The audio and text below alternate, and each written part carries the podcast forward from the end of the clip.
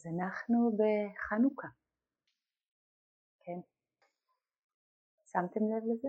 חנוכה. הנושא של השיחה, אחרי שקרן עשתה בילד-אפ לנושאים שלי, אז יצא ככה, שיחה על חידוש הברית, חנוכה, שברים ושחרור אחיזה. את כל אלה ננסה להכניס פנימה. אז תכף נחזור לחנוכה ונתחיל עם הדבר החביב על הבודהיסטים, סבל. סבל והסיבה לסבל. אז כשהבודה לימד את מה שהוא לימד, הדרשה הראשונה, אודות הנעת גלגל הדרמה, הוא לימד שיש, יש את העניין הזה, עניין קטן, פעוט, לא רציני, או כן רציני, משהו כזה שהוא מין, אולי כמו שהמים לדג, יש סבל, יש בפאלי דוקה, דוקה, אי נחת, חוסר סיפוק, אי שביעות רצון. והסבל הזה, החוויה, החוויה הזאת, אני מדבר עכשיו על, עלינו בני האנוש, החוויה האנושית הזאת נולדת האימא הגדולה שלה, אפשר לדבר ככה, זאת הבורות או אי ידיעה או חוסר הבנה בסיסי, איזושהי טעות בסיסית של התפיסה. והסיבה הפרקטית, אם תרצו, אפילו מכנית, אני יכולה להגיד, של הדבר הזה שנקרא, הדבר הזה, המצב האנושי הזה שנקרא אי נחת, חוסר סיפוק, אי שביעות רצון, סבל, זאת אחיזה. עכשיו רובכם הייתם בריטריטים או קראתם או שמעתם, נכון? אתם אפילו יודעים לדקלם את זה די טוב. ידיעה אמיתית של זה, ידיעה עמוקה של זה, היא אחת מהידיעות שיכולות לשחרר אותנו. ומה הכוונה בכלל באחיזה? כשהבודה דיבר על אחיזה הוא דיבר על אה, ארבעה מוקדים של אחיזה. כן? אחת הסיבה הפרגמטית, הטכנית לסבל היא, הסיבה של האחיזה. ארבעה מוקדים של אחיזה. למה הכוונה? אנחנו, במה אנחנו בעצם נאחזים? אנחנו נאחזים במה שהוא קרא לו תענוגות החושים, דברים שנעימים לנו, דברים שכיפים לנו, דברים שאנחנו רוצים אותם, ואותו דבר רק הפוך, הודפים את מה שלא. כן? אנחנו נאחזים בדעות, עמדות, רעיונות שלנו, וואי וואי וואי, חתיכת אחיזה, כן? יש לנו לכולנו, כן? זה קורה במשפחות הכי טובות, כן? התנגשויות של ה-view, של הדעה, להגיד את זה, כן קורונה, לא קורונה, אאוץ', כבר התפלגנו ל-80 מחנות כמספר האנשים כאן. אחיזה במה שנקרא באנגלית rights and rituals, טקסים או הרגלים, אני אוהבת לדבר על זה ככה, הרגלים שלנו, אפילו האופן שבו אנחנו מכינים לעצמנו את הכוס תה או כוס קפה בבוקר, או אוהבים אותה בדיוק ככה בבית קפה ההוא המסוים, יודעים לעשות את הלבבות האלה, נכון? המכונות האלה, יום אחד אני אפצח את זה. מקסים אותי, יש להם כל מיני עלים ועניינים וזה. אני לא שותה חלב פרה, זה, זה יותר מאתגר עם חלב מסוג אחר ולא עם כולם אפשר. בקיצור, יש לי אחיזה קטנה בהרגל הזה של הקצף המסוים הזה בתוך הקפה. והמוקד הרביעי של האחיזה זה אחיזה גם כן ברעיון, אבל רעיון שהוא אם כל הרעיונות, או אב כל הרעיונות, הרעיון של עצמי, תפיסת העצמי. אנחנו לא ניכנס לזה בשיחה הזאת, אולי נגיע לזה בהמשך. אני רוצה לדבר על הפרקטיקה של הדבר הזה, של האחיזה. אז uh, הרבה מכם מכירים את הסיפור שאנחנו מספרים הרבה פעמים על, uh, כדי להמחיש, אפילו להמחיז, והייתי רוצה לעשות פעם מחזה כזה ממש, איך תופסים קופים בהודו. מכינים, מכירים את זה? נכון? אה, כן. מי לא? שאני אדע, אני לא מדברת רק לעצמי, יש, טוב. איך תופסים קופים בהודו? אמיתי אמיתי. מכינים, הציידים מכינים אה, קופסה מעץ, קטנה, שמים בפנים אגוז קוקוס וסוגרים אותה מכל הצדדים שלה, את כל הדפנות, ובאחד הדפנות הם מחורים חור בקוטר כזה, גדול, כמה, כמה סנטימטרים טובים, קושרים את הקופסה היטב היטב לעץ ומסתלקים. הם יודעים מה הולך לקרות. הם תפסו ככה הרבה קופים. הם הסתלקו, הקוף קולט את התכונה שקורית אצלו, אצלו, ביער, ביער שלו, והוא רואה שהשטח clear, הכל בטוח, רץ כזה, מתגנב לקופסה, מציץ פנימה, לא רואה כלום חשוך, אבל מריח, מריח משהו, מזהה משהו, שולח את היד פנימה, כן, דרך החור הקטן שהם עשו באחת הדפנות, זה בדיוק מספיק, יודעים בדיוק את הקוטר, בשביל שהוא יצליח לשלוח את ה... אומרים יד של קוף או כף של קוף, איך אומרים? קיצור, זה פנימה, ואוחז באגוז. עכשיו, אין פה שום טריק מלוכלך, לא רשת שנופלת עליו, לא תהום שנפערת מתחתיו, שום דבר כזה. בסך הכל הוא והאגוז שהפך להיות שלו ברגע שהוא נגע בו, כבר שלו, נכון? תופס את האגוז, מה קורה עכשיו? כולנו ביחד? מה, מה קורה עכשיו? הוא מנסה להוציא, הוא לא מצליח, הוא לא מצליח. למה הוא לא מצליח? כי, כן, כי הקוד, בדיוק, הקוטר של החור מספיק בדיוק לכף היד שלו, אבל ברגע שכף היד אוחזת את האגוז שהוא הרבה יותר גדול, אי אפשר להוציא, נכון? פיזיקה פשוטה. מה, מה אתה לא מבין? אי אפשר? לא מבין.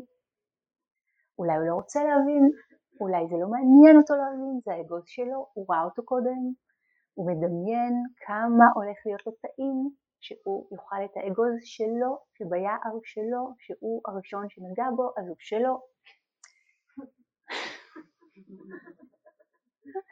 הוא לא הולך לוותר, הוא לא הולך לוותר. בינתיים הציידים שתו צ'אי ראשון, צ'אי שני, צ'אי שלישי, ראו את הסרט הארוך ביותר בעולם, את המיוזיקל של, ה... של בוליווד, ולאט לאט מתחילים לעשות את דרכם חזרה, הם יודעים מה הולך לקרות, תפסו הרבה קופים ככה. הקוף מתחיל לקלוט אותם חוזרים והסכנה, סכנה, אלמנט הסכנה,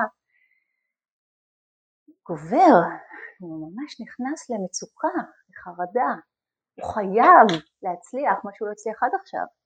יש לו ממש מעט זמן, הוא רואה אותם חוזרים, הוא חייב להצליח, עכשיו הוא בטוח הצליח. אם הוא רק יעשה את הזווית הזאת, אם הוא רק ינסה לדחוף את הדופן, אם הוא רק ינסה... שלום, באת להקשיב גם. יש פה כפייה אה, בצורת פרפר לילה. קיצור, הוא לא מצליח, הוא לא מצליח, הוא לא מצליח והוא לא מפסיק לנסות. ומה קורה? מה קורה? ככה הוא נלכד. ככה הוא נלכד. הוא לא מצליח לוותר על האגוז, לא במחיר החיים שלו, לא במחיר החופש שלו. לא מוותר על האגוז. אה, אפשר לקחת רגע נשימה עם הרבה חמלה על הקוף המסכן, הטיפש, שלא מוותר, לא מוותר, ומה קרה לו, בגלל שהוא לא ויתר והוא לא שחרר את האחיזה. ואתם יודעים, אפשר לחשוב עלינו. גם כן, מה עם אגוזי הקוקוס שלנו, על מה אנחנו לא מוותרים, על איזה עמדה, איזו עמדה, דעה, רעיון, תענוג חושי. טוב, באנדור אין, יותר מדי, חוץ מלחכות אה, מארוחה לארוחה, אפשר לשבת פה, לשבת, ללכת, לשבת, ללכת, אה, להיות אה, בודהיסטים נהדרים ולפנטז על הארוחה הנהדרת שנדב והחבר'ה הטובים מכינים לנו. כן? והאחיזה, האחיזה בתענוגת החושים, או האחיזה ברעיון, או האחיזה בריטואל, כן? בהרגל שלנו, אחיזה במי שאני חושב או חושבת שאני. אז יש אה, בלימוד הקלאסי, אנחנו לא מסוגלים להרפות שם כי יש לנו טעות תפיסתית, יש פה בורות, יש פה חוסר הבנה בסיסי של מה קורה כאן. היי hey, דוד, אם אתה תעזוב את, ה, את האגוז, לך תמצא לך מלא אגוזים אחרים באיזה יער ולא רחוק, אז תעבוד קצת קשה, לא נורא. לא מצליח, לא מצליח, קשה לנו להרפות. עכשיו אנחנו לא סתם משתמשים בדוגמה הזאת והיא מאוד מאוד אה, רלוונטית לנו, אני רוצה לקחת אותנו רגע במעבר מהאחיזה ואגוז הקוקוס, שאולי כולנו יכולים להזדהות עם המקומות שקשה לנו להרפות כי זה נורא נורא נעים לנו ונורא טעים לנו והרעיון כבר של מה הולך לקרות ממלא אותנו, mm, כן, שמחה גדולה, ושם באמת קשה להרפות, נכון? אבל הדוגמה שהבודה נתן, הוא לא נתן את הדוגמה על אגוז הקוקוס, הוא נתן דוגמה על גיחה לוהט. הוא אמר, זה הסיבה לסבל, הסיבה לסבל, לחוסר הנחת, לחוסר הסיפוק, לאי שביעות הרצון, לכל הסיפור הזה, זה כי אתם כמו מהדקים את כף ידכם סביב גיחה לוהט. אם הייתם מבינים שזה גיחה לוהט, הייתם מרפים ממנו. ופה אנחנו כבר מתחילים להיכנס לאיזה זון קצת אחר. אני רוצה לקחת אותנו עוד סיבוב, כן, לעוד אזור. ובואו נחליף את הגחל הלוהט בדימוי קצת אחר, גם כואב, קשוח, אני מזהירה מראש. וזה דימוי שעלה לי לפני כמה זמן, ממש לא מזמן, שהרהרתי במכניזם הזה שגורם לנו כל כך הרבה סבל, ועלה לי הדימוי של כף יד שמתהדקת לא סביב גיחה לוהט, אלא סביב שבר של מראה. שבר של מראה, כן, זכוכית, היא חותכת, היא חותכת אותנו, אבל למה אנחנו עושים את זה בעצם? אולי סביב הגחל, אני לא יודעת מה היו הסיבות של החבר'ה של הבודה להדק את כף היד סביב גיחה לוהט, אולי היה להם קר, אני לא יודעת. אבל למה אנחנו מהדקים את כף היד סביב שבר של מראה? מה הדבר שאותו אנחנו מבקשים שם?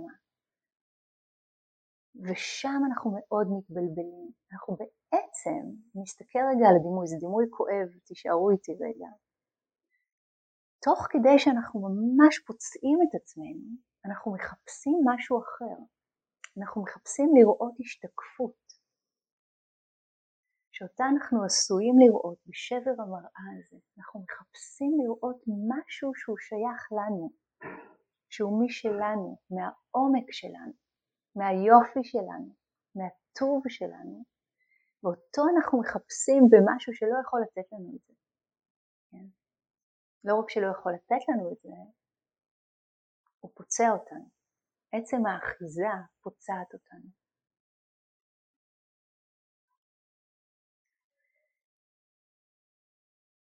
אנחנו ממשיכים לשחות במים העמוקים האלה. ולמה הכוונה?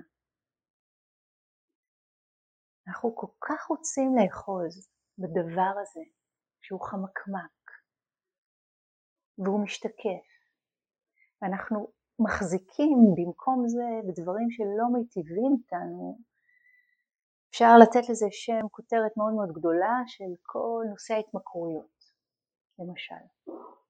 כל ההתמכרויות שלנו כבני אדם בנויות בדיוק על הסיפור הזה.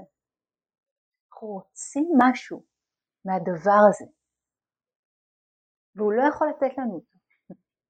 הוא השתקפות מקסימום צל חיוור של הדבר הזה, ותחשבו אתם על ההתמכרויות שלכם. התמכרות יכולה להיות להכל, באמת של הכל. מעבר לסיגריות וויד ככל שאני שמה לב משנה לשנה, יש יותר ויותר אנשים שכותבים, כן, אני משתמש באופן קבוע בוויד, כן, והרבה אה, חומרים שהם אה, אמורים להרגיע אותנו, כל מיני תרופות, כל מיני דברים. אבל ההתמכרויות שלנו הן התמכרויות שיכולות להיות יומיומיות לגמרי. מה, המכשיר המלבני הזה, שלא יודעת אם הרגשתם את איסורי הגמילה ממנו, יכול להיות שהרגשתם, כאילו מין, איפה זה? איפה? איפה? איפה הטלפון? איפה הטלפון? איפה התנועה השגורה הזאת של רגע משעמם לי, לא נוח לי, אני מוצפת, זה, הופ, מוצאים את עצמנו בתוך ה-whatever. קוראים לזה רשתות חברתיות. כן? זה קצת כמו, לא יודעת מה, צירוף המילים, אה, תרבות הצריכה, אוקיי? זה לא תרבות ואת לא צריכה. אוקיי? זה לא חברתי, אבל אוקיי, בסדר. אז, אז אנחנו, מה זה נותן לנו הדבר הזה? זה נותן לנו השתקפות לרגע של משהו שהוא עמוק, כן? כולנו, בכולנו יש את הכמיהה להשתייך, בכולנו יש את הכמיהה להתחבר, כן? וזה כמו צל של הדבר הזה, כמו רמז של הדבר הזה, הוא לא באמת הדבר הזה, אבל הוא, הוא מספר לנו שהוא כן. שלא נדבר על כל ה... לא יודעת, יצא לכם לראות את הסרט הזה על ה... וואו, על הרשתות החברתיות, איך הוא, איך הוא נקרא, לא ראית? על ה... The דילמה, וואי וואי וואי. כדאי לכם, פתיחת סרט, נדמה לי שיש אותו בנטפליקס? איך, איך הדברים האלה עובדים עלינו, עם, עם ההורמונים הטבעיים שלנו, עם ה, ה, המקום שנותן לנו גרטיפיקציה, סיפוק, הנה, לחצנו על הדבר הזה, או הוואטסאפ, ההתראות שמגיעות, והנה בדקתי, מול הורמון הסטרס, כן, הורמון של, שנותן סיפוק, הדופמין, מול, מול הורמון הסטרס, הקורטיזול, איך שני אלה משחקים, יש המון מחקרים היום איך בדיוק יודעים להפעיל את הדברים האלה בכל מה שנקרא הרשתות החברתיות או המדיה. זה לא כוחות, באמת. ויש התמכרויות אה, בלי סוף, ההתמכרויות שלנו לאוכל, אה, התמכרויות שלנו למה חושבים עלינו, התמכרויות שלנו לדאגה, זה לא חייב להיות רק הדברים הגדולים והדרמטיים, ההתמכרויות שלנו ליעילות, גם יכולה להיות התמכרות, אני חייבת ישר לענות, כן, לתגובתיות, ישר להספיק, כן, יש לנו, אני קוראת לזה בשם כותרת מאוד אה, כזה גדול, אבל במקום הזה, כן, של הדינמיקה הזאת, גם היא משקפת משהו עמוק שחשוב לנו ויקר לנו. איזושהי, איזשהו ערך שהוא משמעותי לנו. ואם אני רגע פותחת פה סוגריים, כן, זה בעצם הדבר הזה שאנחנו מחפשים ומשתקף לנו, כן, הן האיכויות המיטיבות, האיכויות המיטיבות, האספקטים הטובים כן, שלנו ושל החיים.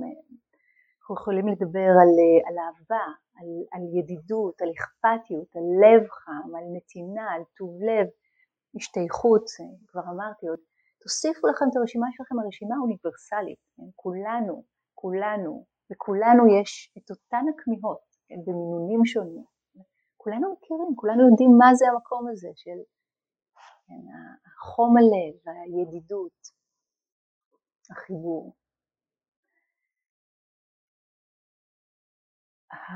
אפרופו, אמ, רגע בסוגריים, אני אדבר על מה משאיר אותנו שם בהתמכרויות, אבל אחד מהדברים שיכולים מאוד לעזור לנו, וזה בדיוק הסיפור של מה שאנחנו עושים כאן עכשיו במה שנקרא ריטריט, מדיטציה, ריטריט של ויפאסנה, נגזרת שלו, המיינדפולנס, שזה חלק ממה שאנחנו מתרגלים כאן. וכל פעם שאנחנו שבים וחוזרים לרגע האמת, כן, לכאן ולעכשיו, אנחנו כמו שמים מקל, זה תיאור עתיק עתיק של הבודה, שמים מקל בגלגל של האוטומט שכבר חורץ נתיבים במוח שלנו. הם הוכיחו את זה מחקרית הרי. הרפטיציה היא זאת שעושה את השינוי. אז אם המון המון שנים למשל היינו עסוקים, ממש עבדנו מאוד קשה בשנאה עצמית. עבדנו מאוד קשה אצל השופט העליון שכל הזמן מוציא אותנו רע, כן? היינו הקטגור והיינו התליין והיינו שנים ארוכות היינו במין יחס כזה כלפי עצמנו, אז זה נתיב מאוד חזק שנחרץ אצלנו במוח.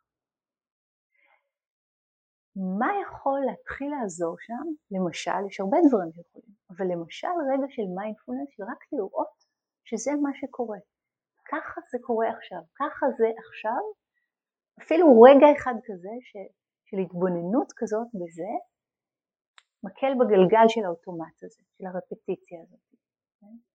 אפרופו התמכרויות, בדיוק אה, הייתה לנו שיחה על זה קודם, אה, קרן אליה ולי, על אה, משהו שקרן סיפרה לנו על איזה מאמר, כן, איזשהו מחקר שעשו באוניברסיטת בראון, יכול להיות? כנראה, כן. מאוד מאוד מעניין על התמכרויות לעישון או בכלל התמכרויות, כן? מסתבר, אם אני זוכרת נכון, כן, שמספיק 12 עד 15 פעמים ביום? לא, בכלל. בכלל? כן. נראה לי, כנראה ברצף, כן. צריך לקרוא את המחקר הזה טוב טוב, לא יודעת, אבל זה נשמע כבר וואו. 12 עד 15 פעמים ברצף של לשים לב, למשל אם אנחנו מעשנים, לשים לב שהדבר הזה לא, לא באמת נותן לנו סיפוק. האמת היא שאם באמת היינו לוקחים את הסיגריה ומעשנים אותה בפול מיינדפולנס, לי יש הרגשה שאחרי זה יהיה קשה לעשן עוד אחת, כי הטעם, הטעם, הריח, הדבר הזה ש... מה קורה לנו כשאנחנו מעשנים? כן, הייתי פעם לפני הרבה הרבה שנים שהייתי בתיכון וקצת אחר, ועוד אחר כך עישנתי, עישנתי. אני זוכרת את המקום הזה של... אני נכנסת לתוך סיפור, אני נכנסת לתוך אגדה, כן? על זה כל הקופסאות של המלברומן, כן?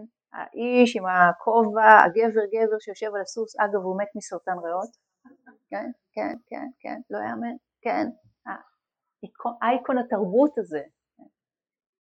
אבל כשאנחנו מעשנים ולא שמים לב, אנחנו מתחברים לסיפור הזה של הנה זה מה שאני עושה עכשיו. אז אם הדימוי שלי הוא של גבר מאצ'ו, כן, עם כובע ובוקר כזה על, ה, על הסוס, אז הנה התחברתי לזה, או whatever הדימוי של, נכון פעם היו את הסיגר, אולי אני לא מאשימה, הדקות דקות האלה קראו להם More, אני זוכרת אמא שלי הייתה מעשנת אותם, כזה עם שנוררת, וכזה, אוקיי, זה משהו מהסרטים של מה, גרטה גרבו, מה-50, זה לא יודעת ממתי, ישר אנחנו שם.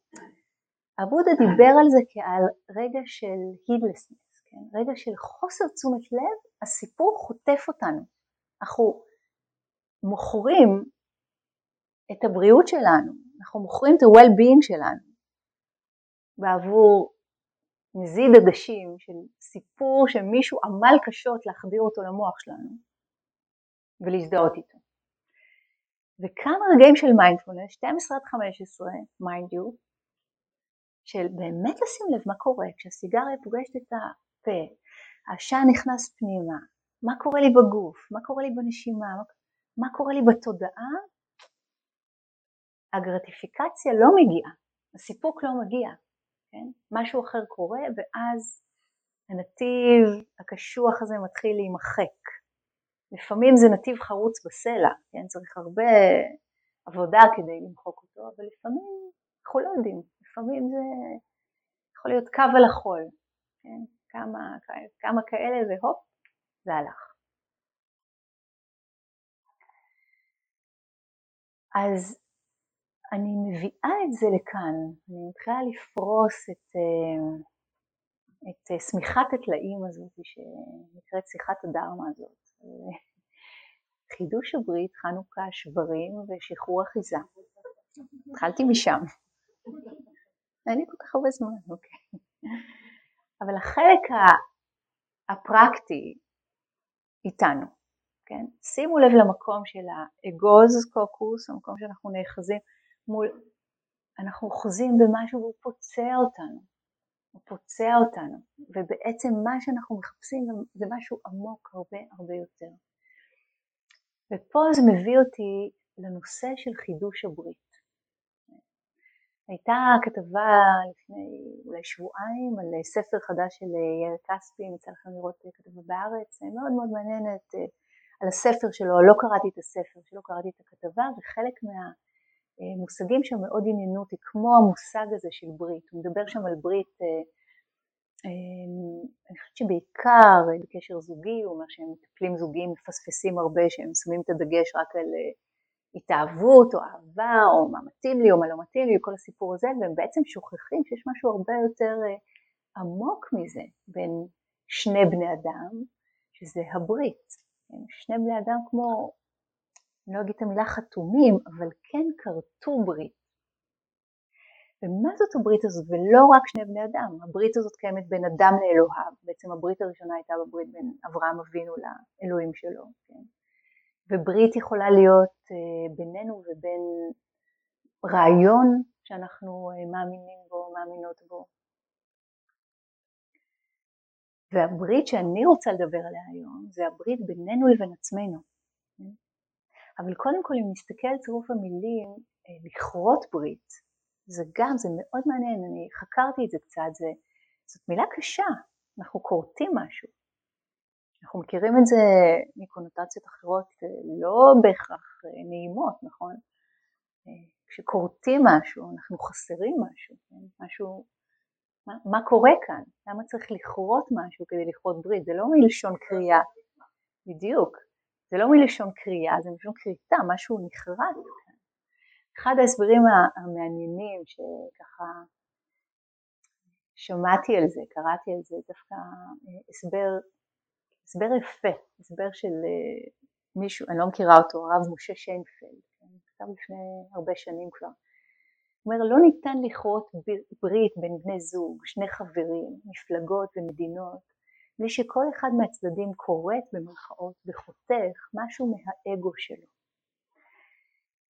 אם כל צעד מתבצר בעמדתו ואינו מוכן לוותר על עקרונותיו, הדרך לשלום, הוא כותב, רחוקה מתמיד.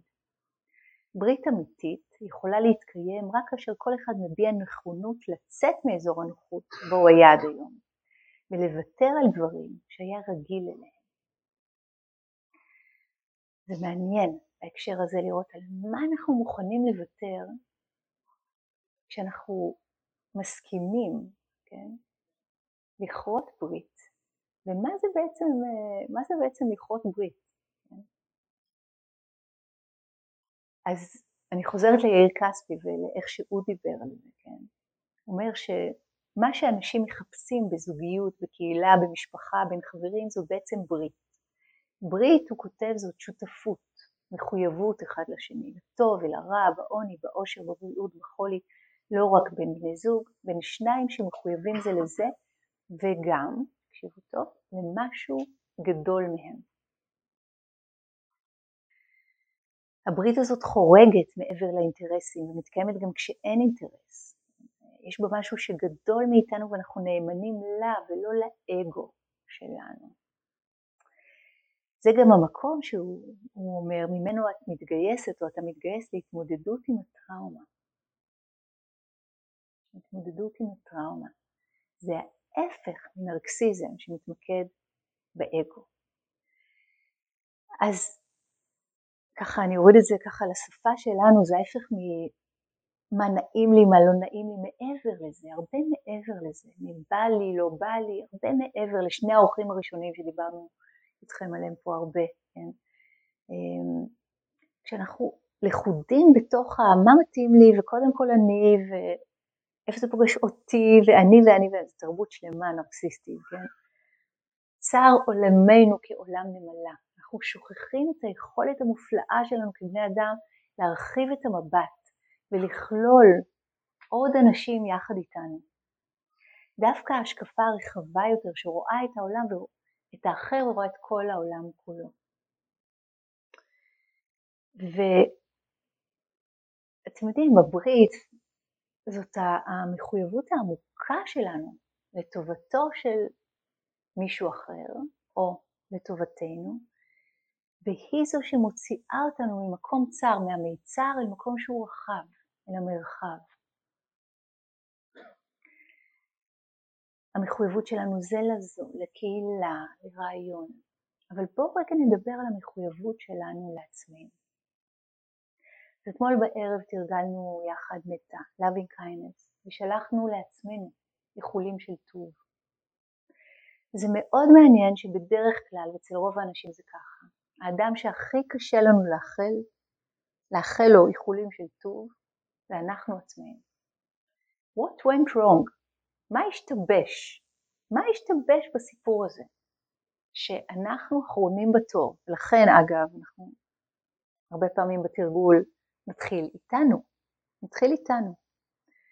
משהו שם בקשר, בברית, בינינו לבין עצמנו, קצת קיבל, אה, אה, איך נגיד, פר שייפ באנגלית, אה, קיבוץ, דנט, איזשהו, קיבל איזושהי חבלה, בקיצור. מתישהו, פעם במהלך החיים, בדרך כלל בילדות או בנערות המוקדמת, אולי בעקבות אירועים שקרו לנו, אולי בעקבות ההיסטוריה, אולי בעקבות משהו שנעשה בנו או נעשה לנו או שראינו או שלא קיבלנו את מה שהיינו צריכים כשהיינו צריכים את זה. חיים עושים את זה כל הזמן, כן, דוקה. משהו בנו כמו נדר נדר, אולי ויתר, אולי שמט את התקווה, נשאר עם איזושהי חבלה, עם איזשהו פצע, והברית נשברה. הברית שלנו לטובתנו, הברית שנולדנו איתה, נולדנו מצוידים בברית. אני לא רוצה להיכנס לנושא של ברית מילה, לא כדאי. לא כאן, פתיחת מנהג. אבל אם אני מסתכלת על כולנו, גברים, נשים, לא משנה מאיזה איזה אמונה או דת, נולדנו בתוך הברית הזאת של החיים, אנחנו כולנו ילדים של החיים. ונולדנו עם הכישרון הזה לאושר, עם הכישרון לאהוב, עם הכישרון להשתייך, עם הכישרון לטוב לב, אלה כישרונות מאוד חשובים שלנו כבני אדם. ואני קוראת לזה ברית, בינינו לבין עצמנו. ואולי, אם אנחנו לוקחים את הדימוי הזה טיפה הלאה, מה שקראתנו מעצמנו זה את החלקים הלא מיטיבים. קראתנו מעצמנו את הזרות, קראתנו מעצמנו את הטינה, קראתנו מעצמנו את העוינות, קראתנו מעצמנו את הבידוד. כשהתינוק או התינוקת נולדים הם פתוחים לגמרי לחיים. ואם הם רק מקבלים את ה-good enough שהם צריכים, הם משגשגים. רובנו איפשהו אפס. אולי לא מקבלים את ה-good enough. כן? ואולי קיבלנו את ה-good enough בשביל, הנה, לשרוד ולשגשג ולהגיע לכאן, אבל הגענו עם הרבה חוסרים גם. ומשהו שם נשבר ומשהו מבקש את החידוש. משהו מתפלל אפילו, כמה, החידוש של הקשר העמוק האמיתי שלנו עם מה שחשוב לנו ויקר.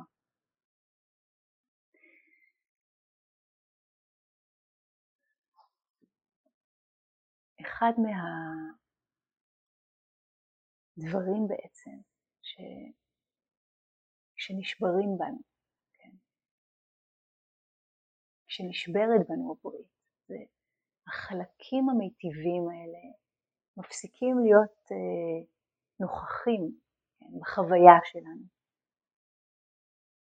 ואז אנחנו הולכים ומחפשים ואוחזים ולא מרפים ונצמדים דברים שאולי מזמן כבר הגיע הפג תוקף שלנו. אתם איתי? זה make sense? אתם, אה, איפה אתם? חם לכם? קר לכם?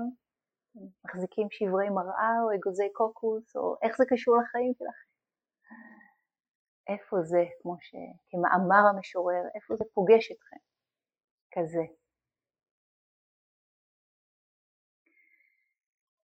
בעצם, בעצם, כשהבודה דיבר על אה, מאמץ שהוא נכון,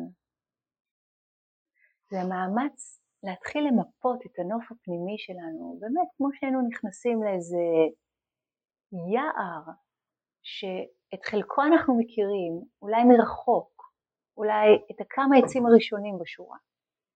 אבל הנה אנחנו ממשיכים ומתקדמים הלאה אל מעבה היער, וכל מה שיש לנו, אפרופו חנוכה, זה אור אחד קטן, וזה כל מה שאנחנו צריכים, וזה בפני עצמו זה סוג של נס. זה נס שבכלל יש לנו אותו, ויש לנו את האור הזה, ואנחנו נכנסים פנימה אל מעבה היער שאנחנו, עם כמה כלים פשוטים. יש לנו את האור הזה של המודעות, שרואה, שמבחין בחושך, באיזשהו נתיב, וממשיך ללכת הלאה, והולך ומתחזק. כן? זה פלא, הדבר הזה.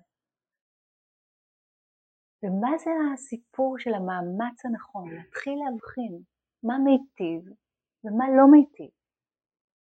מה תומך ב-well-being שלנו, באושר, בחופש, באיכויות היפות שלנו, ומה הולך הפוך, מה הוא כמו רעל בשבילנו, מה שומר אותנו קטנים, לא מספיק מפותחים כמו שהיינו יכולים להיות.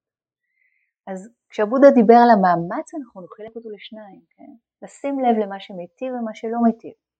מה שמיטיב אנחנו רוצים לפתח ולטפח אותו. כן? לפתח אם הוא עוד לא התפתח ולטפח אם הוא כבר התפתח בנו ולתת לו לגדול עוד. כן? כל האיכויות שמניתי קודם ועוד הרבה אחרות. קחו רגע ותערערו באיכויות שהייתם רוצים שיתפתחו בכם. הצעד הראשון לכינון, לכינון הברית מחדש בינינו ובין עצמנו. מה היינו מאחלים לעצמנו? בלב הכי פשוט ופתוח. מהן האיכויות שהיינו מאחלים לעצמנו? זה יכול להיות מוגנות, ביטחון, ריפוי, אהבה, השתייכות, ידידות, חמלה. רק ההתחלה של הדבר. קחו גם ותראו מה, מה מדבר אליכם בתוך זה. מה כבר קיים בכם, ורק צריך לטפח אותו עוד, להשקות אותו עוד. ומה, וואלה, אתם מחפשים ואתם לא מוצאים. כן? אולי הגיע הזמן ממש לפתח אותו, לשים, לשים עליו את הדגש. ומה לא מיטיב? מה לא מיטיב?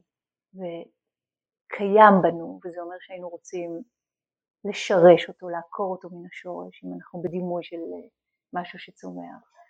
ומה אנחנו יודעים שהוא לא טוב בנו, הוא לא מיטיב והוא לא יתפתח, אז לשמור אותו שעוד לא יתפתח, כן? זה, זה, זה הטיצ'ינג על המאמץ הנכון, ארבעת סוגי המאמץ הנכון.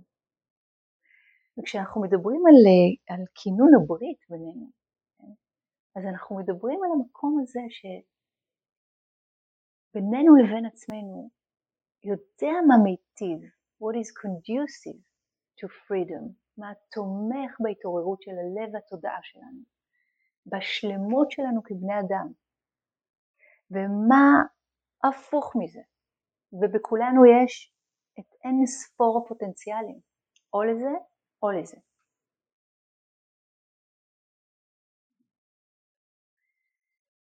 חלק משיר של אה, רוברט בליי, משורר נפלא שנפטר ממש, אה, ממש עכשיו, בגיל מופלג, משורר אמריקאי. חלק משיר.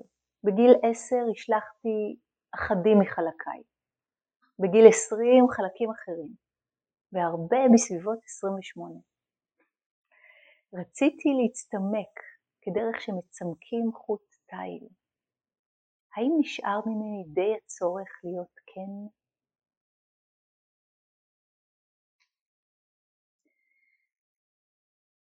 אז כשאנחנו מסתכלים על הדברים שהיינו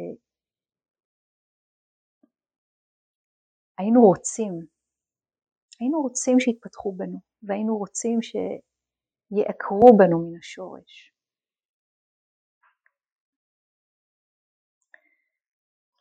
אני יכולה לספר סיפור קטן שקראתי בספר מקסים, ספר אה, שכתב אותו שמן אינדיאני שנקרא, השם של הספר נקרא הרוח היא אימי. הוא מספר ככה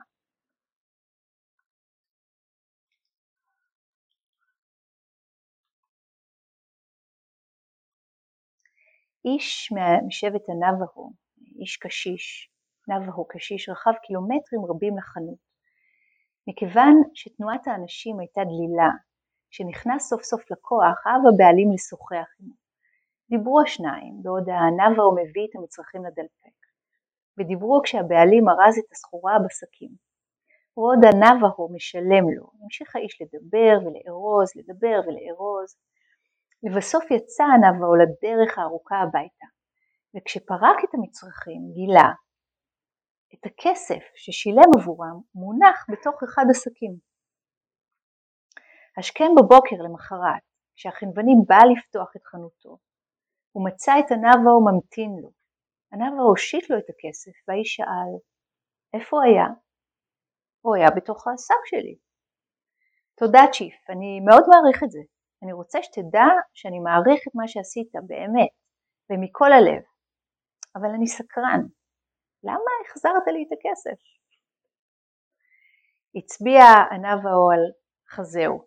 כאן בפנים, יש לי שני אנשים קטנים בפנים. אחד מהם טוב, אבל השני ממש רע. הוא איש קטן ורע. האיש הרע אמר, שמור את הכסף. האיש הטוב אמר, זה לא צודק. האיש הרע אמר, הוא לא ירגיש בחסרונו. האיש הטוב אמר, הכסף לא שייך לך. הם התווכחו ביניהם כל הלילה. הלילה אני רוצה לישון.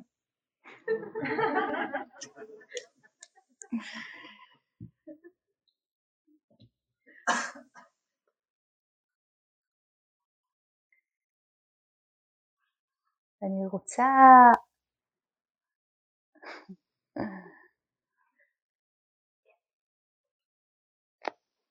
לסיים את השיחה עם עוד כמה מילים על חנוכה. שהמילה חנוכה בכלל קשורה לחניכה. ובעצם בסיפור העתיק, היסטורי, קרה או לא קרה, אין לי מושג, לא הייתי שם, אבל אם נסתכל עליו כמיתוס, כמו שאני אוהבת להסתכל על דברים.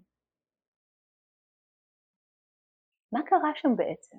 היה בית מקדש. נכנסו היוונים, האורחים, הלא קרואים, באו וטימאו אותו. הם לא הרסו אותו, הם לא שברו אותו, הם רק טימאו אותו. בית המקדש נשאר שלם, אבל כבר אי אפשר היה להשתמש בו עד שלא עושים לו טקס שמאני של טיהור מחדש.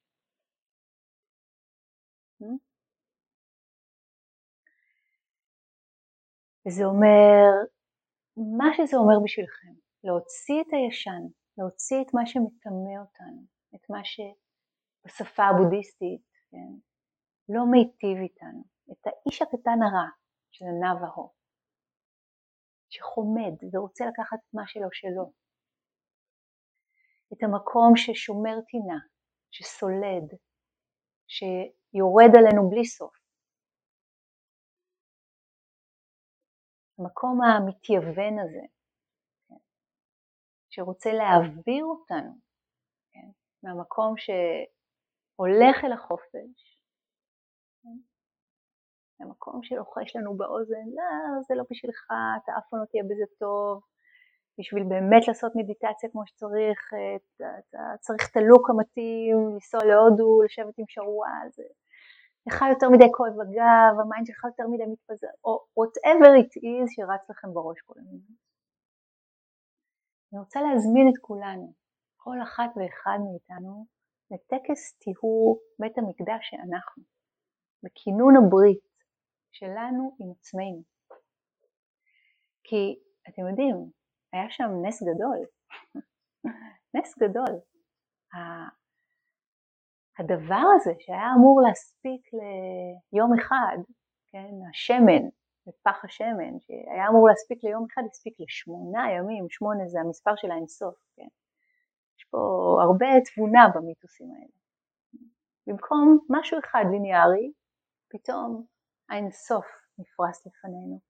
ותזכרו את זה בפעם הבאה שאתם יושבים ועושים לכם חישובים של, של חשבונאים בפנים, ישבתי עכשיו 45 דקות, מתוכם 44 דקות וחצי לא הייתי כאן, המדיטציה שלי על הפנים גרועה, אני לא טוב בזה, יאללה, rolling the mat, אני הולך הביתה, rolling the mat זה מהמנזרים בתאילנד, זה, זה הביטוי של יאללה, די, אני לא יכול יותר. It's not a numbers game. מספיק רגע אחד של מודעות כדי להפוך את הקערה על פיה. ולא משנה כמה רחוק נדדתם וכמה דפקו אתכם בהיסטוריה שלכם וכמה בלגנים עשיתם וכמה חטאים החטאתם ופספסתם וכמה פצעים שלא הגלידו יש בכם, זה לא משנה. אתם יכולים להיות ככה קרובים לחופש מאוד גדול של הלב והתודעה.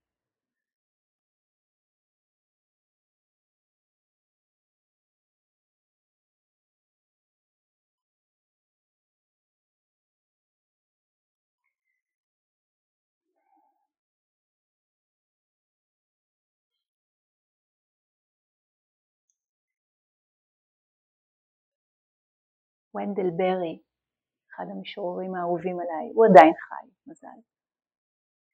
אחד המשפטים האהובים עליי שלו. There are no sacred and unsacred places. There are only sacred and desacreded places. אין מקומות קדושים ומקומות שאינם קדושים. יש מקומות קדושים ומקומות מחוללים. והתפקיד שלנו כבני אדם להחזיר את הקדושה, להחזיר את הטוב, את העיניים הטובות, את המקום הזה שנמצא בתוכנו, לא כמקום ולא כזמן, כאיכות? טבע הבודה? לחשוף אותו אל העולם. וזה אף פעם, כמו שאמרתי לך נתן, happiness is not a private matter, זה תמיד בשביל האחרים. וכינון הברית הזאת שלנו עם עצמנו היא תמיד עושה טוב לכל העולם הגדול.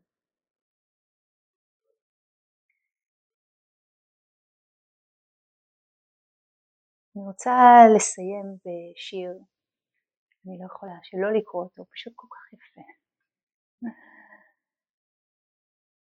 שייקח את ה mind שלנו לעוד סיבוב לארץ אחרת. שיר של רוברט בליי, תורגם לעברית, משה דור תרגם לעברית, והשיר נקרא דברים לחשוב עליהם. אני רוצה להזמין אותנו לכונן ברית חדשה איתנו. איך התזכורת הזאת שיש בשיר.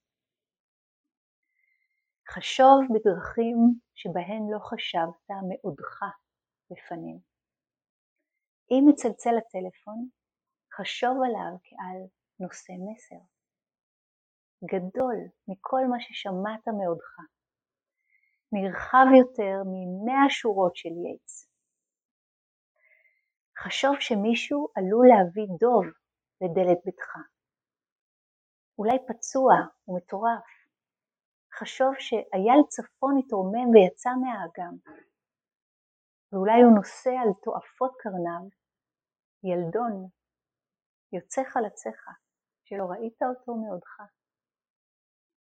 כאשר מישהו מקיש אל הדלת, חשוב שהוא עומד לתת לך משהו גדול, להודיעך שנסלח לך, או שאין צורך לעבוד כל הזמן, או שנתקבלה החלטה שאם תשכב על יצואך, איש לא ימות.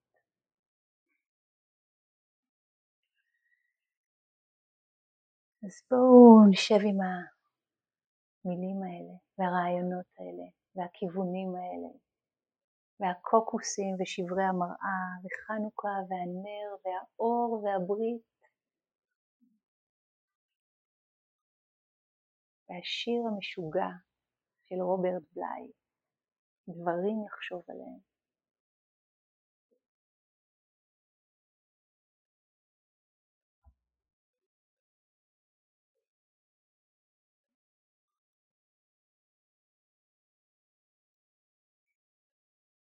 אפשר להיזכר באמירה של הבודה,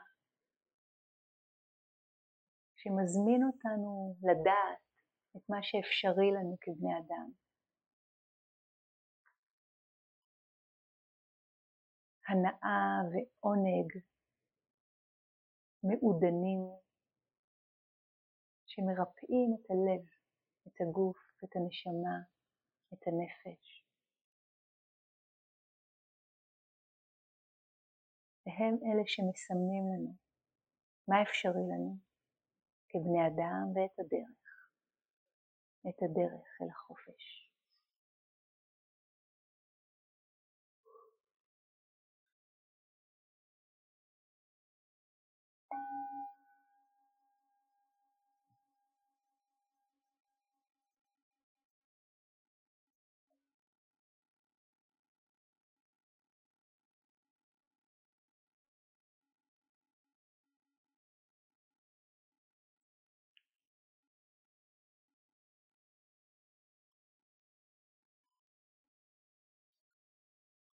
תודה רבה על ההקשבה. ההקשבה שלכם עושה את השיחה, ככה זה עובד. זה זמן עכשיו של אה, תרגול בהליכה מתחת לכוכבים. איזו הזדמנות מופלאה ללכת ככה מתחת לכוכבים בין שמיים וארץ ולהיות האקסוס מונדי הזה, ציר העולם שמחבר ביניהם. צעד אחרי צעד מוזמנים להרהר בנקודות שנגעו בכם, לתת להרהור לבוא לא כחפירה אלא כהזמנה, הזמנה, לזרוע זרעים או להשקות את הזרעים שמיטיבים שכבר התפתחו. Please enjoy.